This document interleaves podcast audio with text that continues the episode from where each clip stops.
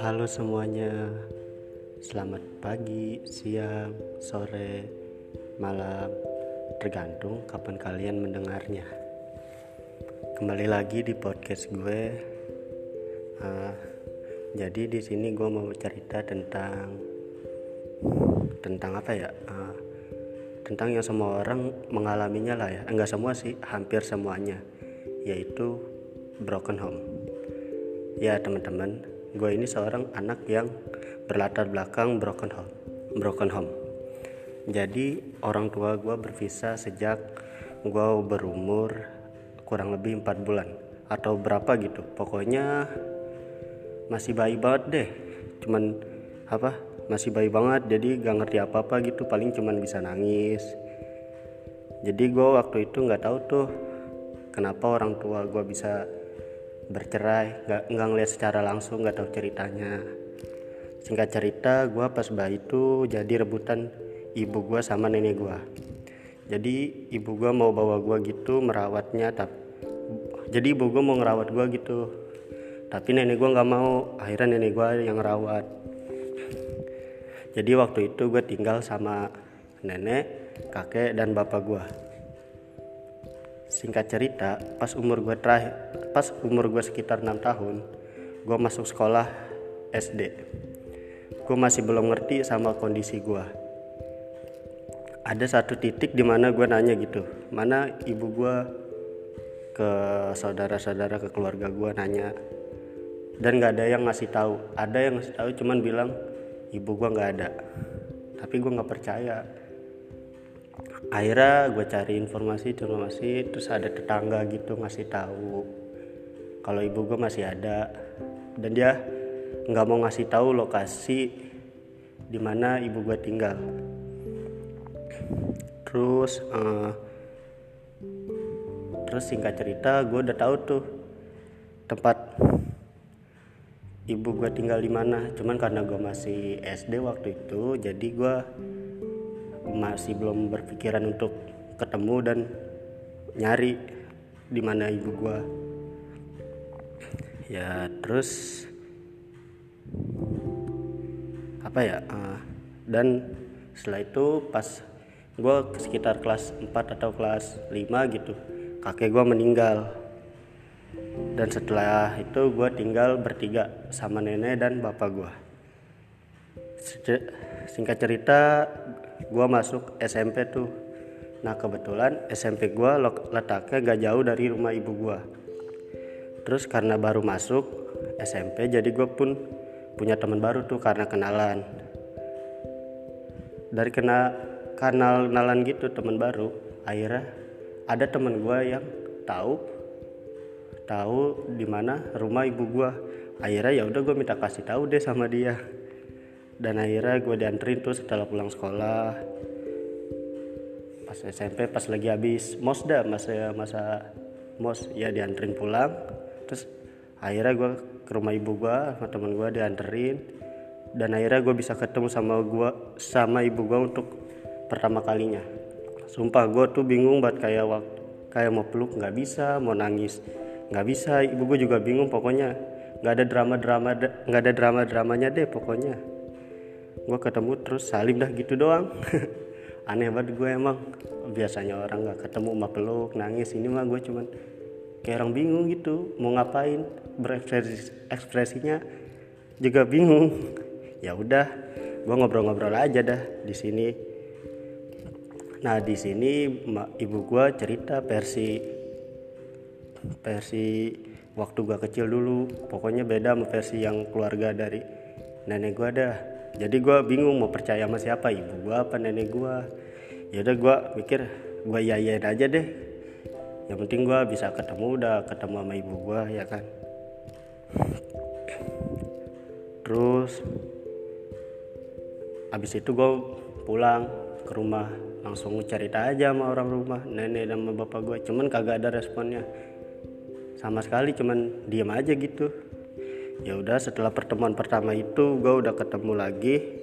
Eh ya setelah pertemuan itu udah gue udah nggak ketemu temu lagi sama ibu gue hidup kayak biasa aja gitu main terus sekolah selama gue selama itu belum ngerti apa namanya kondisi gue yang broken home. Jadi galau-galau karena broken home tuh gue kagak ngerti belum ngerti. Nah ada satu momen pas gue kelas 8 SMP nenek gue meninggal. Dan itu gue sedih banget. Posisinya gue lagi sekolah lagi belajar terus bapak gue datang ngasih tahu. Terus gue izin pulang sampai rumah. Gue nangis nangis nangis nangis ya karena nenek karena gue sayang banget sama nenek gue gue masih nggak nyangka gitu emang. Gue sayang banget sama nenek gue akhirnya nenek gue meninggal uh, pergi untuk selama lamanya dan dan semenjak nenek gue meninggal hidup gue mulai berubah. Gue mulai merasa nggak ada sosok wanita di hidup gue dan gue mulai mikir apa perlahan perlahan mulai dan perlahan mulai mikir gitu kondisi gue yang sekarang. Uh, yang broken home gitu. Jadi setiap ngeliat orang anak teman-teman gue atau saudara gue yang keluarganya masih utuh lengkap iri kadang gitu. Suka sedih ngelihatnya apalagi kalau lagi momen-momen keluarga kan kayak lebaran jalan-jalan gitu pada foto bareng sekeluarga. Gue tuh nggak bisa cuman ngeliatin aja gitu pokoknya gue tuh sedih dah ngeliatnya kadang. Pokoknya setiap momen lebaran tuh biasanya tuh selalu sedih gue terus datang lebaran juga ke rumah gue gue juga jarang. Aneh emang. Singkat cerita gue masuk SMA deh. Dengan keterpaksaan masuk SMA swasta. Padahal pengennya gue pengen masuk SMK negeri. Semua itu gara-gara pas zaman gue lagi daftar zaman zaman daftar daftar masuk sekolah tuh gue malah sakit dan sampai dirawat. Kurang lebih dua minggu dan sampai nggak puasa selama sebulan. Dan akhirnya gue sembuh. Terus sembuh dipulangin ke rumah. Ya udah bingung tuh mau sekolah apa enggak cuman orang rumah apa keluarga nyuruh nggak sekolah dulu setahun buat proses penyembuhan. Tapi gue nggak mau gue pengennya sekolah ya udah dalam keadaan pepet akhirnya gue sekolah aja tuh nemu salah satu sekolah swasta. Gue juga nggak tahu kenapa bisa milih sekolah itu.